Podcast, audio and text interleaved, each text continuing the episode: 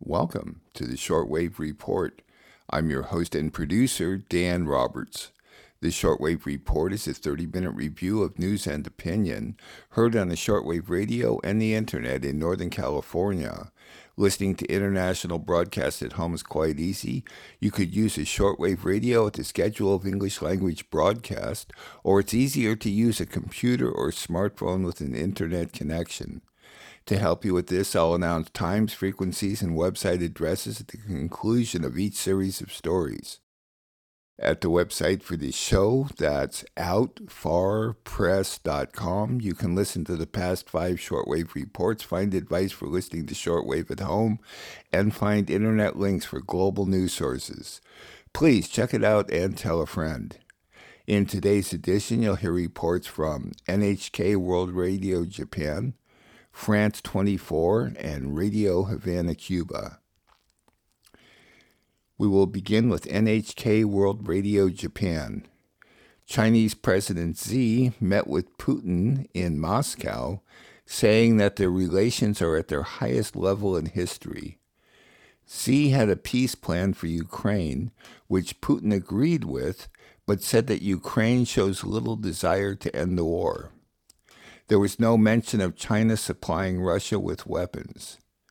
The CEO of TikTok says that they do not share any data with any government, nor is the company controlled by the government. The United Nations released the latest part of the IPCC report on climate change, saying that the point of no return is on our doorstep. NHK Japan. In Moscow, Russian President Vladimir Putin met with the leader he calls a good friend, Chinese President Xi Jinping. The pair ended their talks with a declaration that relations are at their highest level in history. Chinese officials had billed the visit as a peace mission. We are always for peace and dialogue. We are firmly standing on the right side of history. 历史正确一边。Xi has put forward a plan that includes a de escalation and eventually a ceasefire. Putin threw his support behind the proposals. We believe that many points of China's peace plan are in sync with Russian approaches and could form the basis for a peaceful settlement. Putin says Ukrainian leaders and their allies have shown little willingness to end the war. He says the West intends to fight Russia until the last Ukrainian. Xi indicated willingness to deepen cooperation with Russia, but there is no specific mention of China supplying weapons to the country. U.S. leaders have warned China repeatedly against providing any weapons to Russian troops. Chinese officials are criticizing Americans for doing that for the Ukrainians. Blinken announced another $350 million worth of military aid, including HIMARS and howitzers. He says the U.S. and its allies will stand with Ukraine for as long as it takes. In other news, the CEO of TikTok is getting ready to testify before U.S. Congress as Washington debates banning the video sharing app, which originates from China. Shou Zi Chew is set to speak Thursday before a U.S. House committee looking into the app's privacy protections. In testimony published ahead of time, Chew says TikTok does not share data with any government. He also insists its parent company, ByteDance, is not controlled by China. Chew shared a video saying this is a pivotal moment for the app and its users. Some politicians have started talking about banning TikTok. Now, this could take TikTok away from all 150 million of you. A U.S. ban could have a major impact on TikTok, which says Americans account for a significant chunk of its viewership worldwide. Our planet is heating up fast, and climate scientists with the UN have issued a final warning. They've released the last part of an assessment years in the making, and it shows the point of no return is on our doorstep. Limiting warming to 1.5 degrees Celsius requires deep, rapid, and sustained reductions in greenhouse gas emissions. In all sectors, emissions will need to be cut by almost half by 2030 if we want a chance to stay at or below 1.5 degrees Celsius. Monday's report by the Intergovernmental Panel on Climate Change says we could cross the one and a half degree threshold in the early 2030s. And it says the world was already 1.1 degrees warmer than pre-industrial levels in 2020. Experts at the UN body say climate change is unquestionably being driven by humanity. They cite the increasingly frequent extreme weather events wreaking havoc across the globe. UN Secretary General Antonio Guterres says the climate time bomb is ticking.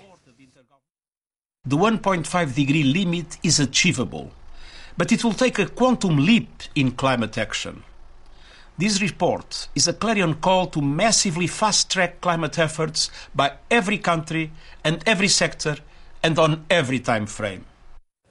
The IPCC report says emissions must start decreasing by 2025 at the latest, and by 2030, they must be about 43% down on levels seen in 2019. Those reports were from NHK World Radio Japan. They are now heard from 9:30 to 10 p.m. at 9865 or on the web at www.3.nhk.or.jp. They also podcast at most podcast sites. All the times I announce are for Pacific Daylight Saving Time, so please adjust them to your time zone. My health concerns have continued. I am recovering from spinal surgery a week ago, so this shortwave report and maybe a few more will not be as in depth as I hoped for. Bear with me, please. Next, France 24. More analysis on the meeting between Chinese President Xi and Putin in light of the International Criminal Court arrest warrant posted last week for Putin. It appears that Russia is the junior partner in the relationship, needing computer chips and a market for oil and gas. China has not condemned the invasion of Ukraine, seeing NATO expansion as the root cause. A UK lecturer says that the bonding between Russia and China has been developing for 20 years and that the messages to the global south are important. France 24. Our top story then on day two of his visit to Russia. China's president has said his country is set to prioritize ties with Russia. Xi Jinping, who began talks with President Vladimir Putin on Monday, called the two nations great neighboring powers. Well, Ukraine is uh, unsurprisingly topping the agenda of talks between uh, Xi and Putin. Uh, Xi said it had also invited Putin to visit China later this year. Well, Putin saying that he'd held a uh, new round of meaningful and frank talks with his Chinese counterpart. Let's get you some analysis on the, importance or not of, of this meeting. Uh, I'm joined uh, here in the studio by our international affairs editor, Angela Diffley. Angela, if you will, um, talk us through how much this meeting actually matters to, to President Putin, for example. Uh, it matters a great deal, uh, certainly in terms of uh, optics and symbolism. Just last week, uh, an international arrest warrant was put out by the International Criminal Court. He now cannot visit 123 countries in the world because he might be arrested. So, this visit from one of the world's two most uh, important leaders is an important morale boost for Putin. And we've already heard that Xi has invited Putin to visit China. China uh, later this year as part of a Belt and Road Initiative forum. So Putin, who has travelled very little since the invasion of Ukraine, is likely to go to that. So it's a big statement uh, that these two are as we heard before the Ukraine invasion, involved in a no limits uh, partnership. In reality, of course, there are limits. There are very significant limits. Russia is the junior partner in this relationship. It is increasingly dependent on China. Uh, China is supplying it with computer chips, and uh, that has been made an enormous difference because after sanctions, its usual supply routes of computer chips uh, were ended. And Russia is supplying China with oil, which powers the enormous Chinese economy. So they are both uh, important uh, to each other.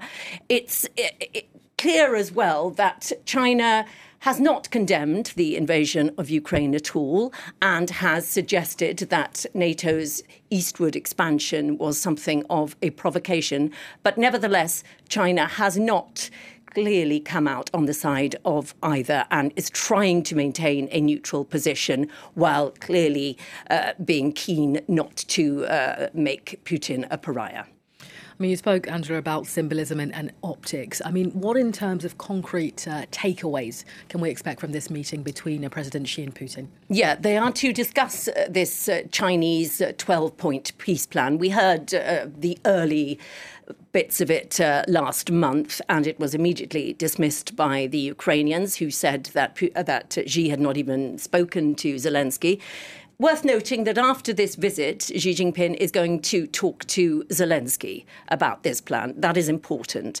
We don't know much about what's in it, uh, but that will be key to what they are discussing today. What the West is looking for is any sign that China intends to supply weapons to Putin, because until now, that has been a red line. China has not done that. And the West is really watching to see if it begins to supply serious weapons to Putin. That would change the course of the war, that would be major. China might decide just to maintain the status quo.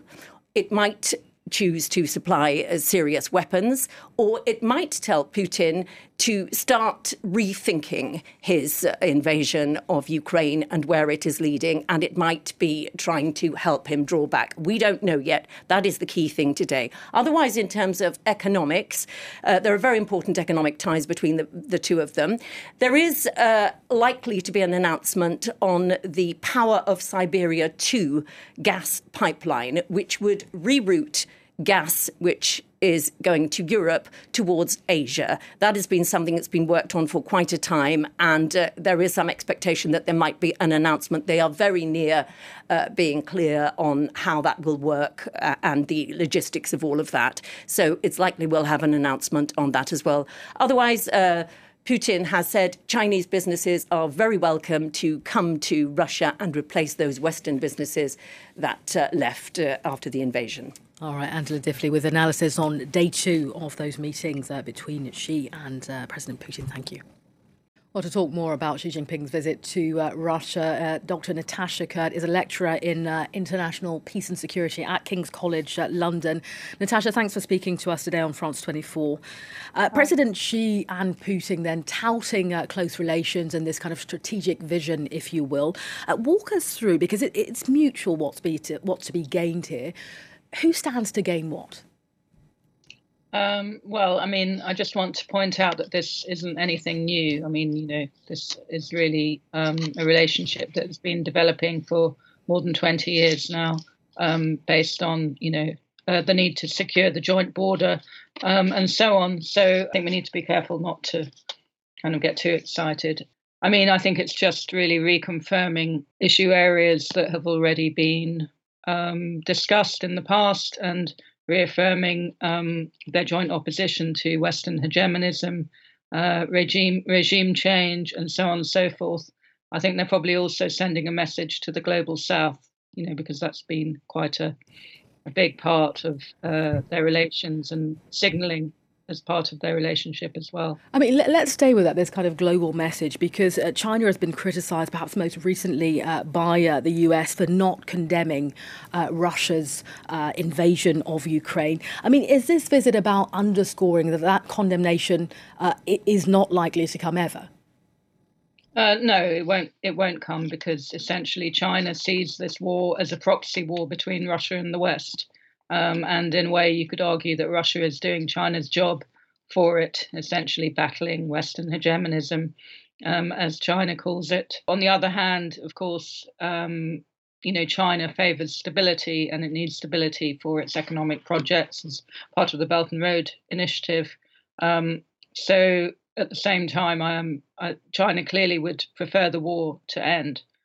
But meanwhile, it can make hay while the sun shines, if you like, in the sense that China can also reap the benefits um, of Russia being under sanctions and, you know, buy cheap Russian oil and maybe also come to an agreement on, um, you know, a new gas pipeline. Some people have talked about that as well. And again, China drives quite a hard bargain. So I think China could um, probably drive down the price of, of gas in, you know, for any new pipeline.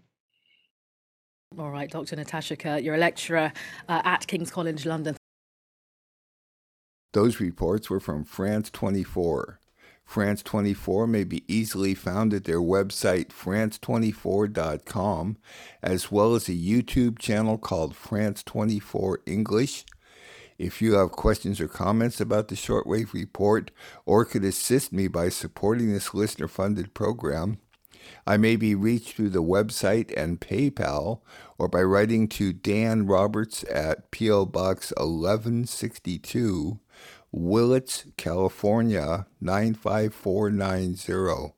Please help me continue producing this weekly show, which I freely distribute through radio stations and the internet. Many, many thanks to everyone who has contributed. We will conclude with Radio Havana, Cuba. All international broadcasters had extensive special programming on the 20th anniversary of the U.S. invasion of Iraq. Anti war protests occurred in many countries on the same day. There were large protests in Portugal over the country's cost of living crises, demanding higher wages and pensions. Widespread protests continue in Israel against the far right reforms being instituted by Netanyahu. Then a viewpoint on Joe Biden greenlighting the Willow Oil Project on the North Slope in Alaska. Radio Havana, Cuba. As the world marks the 20th anniversary of the US's invasion of Iraq, protests have taken place across the US calling for an end to Washington's involvement in the Ukrainian war.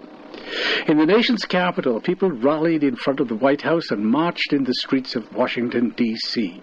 Claudia de la Cruz from the People's Forum spoke at the rally following the march. Quote, we are here to let the world know that we are committed to a people to shut the war machine down.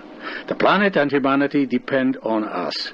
We've got to fight. We've got to continue to demand an end to NATO, an end to AFRICOM, an end to the Southern Command, and the levels of sanctions that the US has all across the globe. We need to continue to make the connections of working class people in the United States to the working class people all around the world. We are also recommitting ourselves to lift up the anti war movement once again. The Costs of War project estimates up to 306,000 Iraqi civilians have died from direct war related violence, while hundreds of thousands more Iraqi civilians have died from indirect causes and millions have been displaced. Some estimates put the death toll in Iraq at over 2 million people. In the lead up to the illegal 2003 invasion, tens of millions of people took to the streets in thousands, these anti war protests around the globe. Two decades after the United States and the United Kingdom invaded Iraq, the majority of Americans have come to the realization that the war, which left over one million people dead and ruined that Arab country, was a mistake. The Axios Ipsos poll released this week showed that while two thirds of Americans approved of the military action in 2003, 61% now believe it was the wrong decision. According to the California based investigative organization Project Censored, on March the 20th, 2003, the US and Britain invaded Iraq in blatant violation of international law and under the pretext of finding weapons of mass destruction, or WMDs. But no such weapons were ever discovered in Iraq. More than one million Iraqis were killed as a result of the US led invasion and subsequent occupation of the country. The U.S. war in Iraq cost American taxpayers $1.7 trillion. A damning White House memo has revealed details of the so called deal in blood forged by former British Prime Minister Tony Blair and US President George W. Bush over the Iraq War. The document, entitled Secret Memorandum for the President, was sent by then U.S. Secretary of State Colin Powell, this to President Bush on March the 28th, 2002, a week before Bush's summit with Blair at his Crawford Ranch in Texas. The sensational memo revealed that Blair had agreed to support the war a year before the invasion even started, while publicly the British Prime Minister was working to find a diplomatic solution to the crisis. The document also disclosed that Blair agreed to act like a spin doctor for Bush and convinced a skeptical public that Iraqi leader Saddam Hussein had WMDs, which actually did not exist. In response, Bush would flatter Blair and give the impression that London was not Washington's poodle, but an equal partner in the, quote, special relationship. Powell told Bush that Blair will be with us on the Iraq war and assured the President that the UK will follow our lead in the Middle East. Thousands of Portuguese protesters have poured into the streets in the capital, Lisbon, over the country's cost of living crisis, demanding higher wages and pensions. The protesters who gathered in downtown Lisbon over the weekend also urged government intervention to cap soaring food prices, which they said are strangling their already tight budgets. Metal walker Paula Gonsalves said, quote, People are protesting against low wages and for more justice for workers. Since the beginning of the year, various social groups in Portugal, including teachers, have been holding regular demonstrations as they feel the pinch of the country's cost of living crisis. Portugal is one of Western Europe's poorest countries, and according to official data, more than 50% of its workers earn less than 1,000 euros. That's $1,067 per month last year, while minimum wage is only 760 euros per month.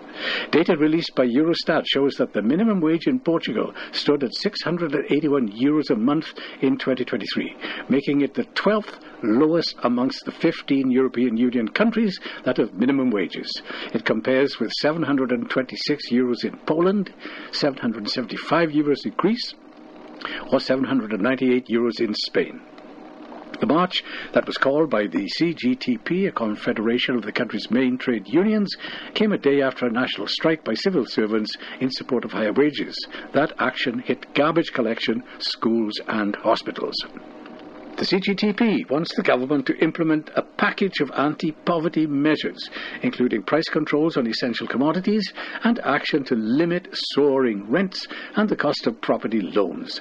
CGTP General Secretary Isabel Camarinha told the crowd that the unions wanted pay rises of at least 10%, which would be above the inflation rate and nothing less than an increase of 100 euros or $108 for all workers. Protesters are taking to the streets of Israeli cities again to reject a plan by the far right and coalition cabinet led by Prime Minister Benjamin Netanyahu to reform the regime's court system and curb the Supreme Court's powers. Demonstrators blocked the exit off the Ayalon Highway in Tel Aviv during judicial reform demonstrations on Thursday morning, this according to Israeli media. Walla News site reported that the highway was blocked and southbound. Hundreds of protesters, many waving Israeli flags, jumped over barricades to get on the highway. They were, however, pulled away by police, some of them mounted on horses. Tel Aviv University students also placed barbed wire fences at the entrance to the university. This according to a report by the student protest organizers. Quote, We are putting up a barricade to protect freedom of speech and freedom of the press. The organizers told the media, quote, against the unbridled power that the administration intends to acquire for itself in this wave of legislation. Elsewhere in the ultra Orthodox city of Bnei Barak, protesters flocked into the streets and they tried to erect a mock military recruit station, saying now it is time for ultra Orthodox Jews to go into the army and share their burden. At the Haifa port, a number of protesters on boats, including former Navy men, blocked entry for commercial ships. The Navy will not sail into a dictatorship, reads signs hung on the Na- Israel Navy's reservist boats. Protest organizers say there will be several centers of protest in the northern, southern, and central parts of the Israeli occupied territories. There will also be demonstrations in front of various embassies. The controversial legal reforms serve as the centerpiece of the policies of the Netanyahu led cabinet, which he cobbled together late last year by wooing ultra Orthodox and hard right parties. They seek to enfeeble the regime's Supreme Court by robbing it of the power to strike down either the cabinet or the legislature's decision. Controversy has erupted right after the American president, Joe Biden, gave the green light to the criticized Willow Project, one of the largest oil and gas development plants in the wildlife rich state of Alaska. Another electoral promise of the current White House tenant, who had assured that his government would not allow new oil and gas drilling on federal lands, has been left behind. Critics say it is too late in the climate crisis to approve projects like this that directly undermine the new clean economy that the Biden administration pledged to deliver. The battle to implement this plan has been going on for years now. It was initially approved in October 2020 by the administration of now former President Donald Trump, but in 2021 it was halted by a judge for further review by authorities in the face of numerous challenges. Supporters of Biden's decision claim that it'll create thousands of jobs and contribute to U.S. energy independence, but many wonder how much it'll cost the people and animals in the area. But the truth is that the battle continues against the project, which will be developed on the north slope of the National Petroleum Reserve, Alaska, on public government lands and about 200 miles north of the Arctic, one of the least explored places in the United States. So far, some 4 million signatures have been collected online in opposition to Willow Project, which has been described as a carbon bomb, while 1 million letters have been sent to federal authorities. Environmental groups have also filed a lawsuit to stop oil drilling in the area, which will endanger communities and wildlife already threatened by climate change. Environmental activists estimate that more than 260 million metric tons of greenhouse gases will be produced, or the equivalent of 56 million vehicles operating for one year. Alaska is home to polar bears, hundreds of thousands of migratory birds, caribou, and musk oxen, which are a vital subsistence resource for the state's native communities. In an attempt to counter the strong opposition to the approval of the Willow Project, the Biden administration has banned oil and gas development in the U.S. Arctic Ocean, a measure described as insufficient by environmental advocates who consider that Alaska is the big loser, as this plan will have devastating consequences. Once again, the planet loses out to political and economic interests. The climate crisis is a reality that cannot be ignored, and oil and gas exploration will only aggravate the great problem facing all of humanity. Those reports and viewpoint were from Radio Havana, Cuba. Cuba's website is working well at radiohc.cu, though there's no podcast up there. On shortwave, Cuba may be heard from noon to 1 p.m. at 15140 and from 6 p.m. to midnight at either 6000, 6060, or 6165. On their website, radiohc.cu, you can stream the English version at noon, Monday through Friday, Pacific Daylight Saving Time. One of my goals in producing this show is to encourage people to listen to international broadcast, get a global perspective. You will have to look harder these days because of US and EU prohibitions on media. Every Thursday evening, I post a new shortwave report at the website for this show. That's outfarpress.com. At my website, you can also listen to past shows, Please consider making a safe donation online through PayPal. There's a link at my website along with the podcast link and get advice for listening at home. The Shortwave Report, which is now in its 26th year of production, remains free to rebroadcast upon notification. The Shortwave Report is produced and distributed off the electrical grid in Northern California using solar panels. I'm your host and producer, Dan Roberts. Thanks for listening.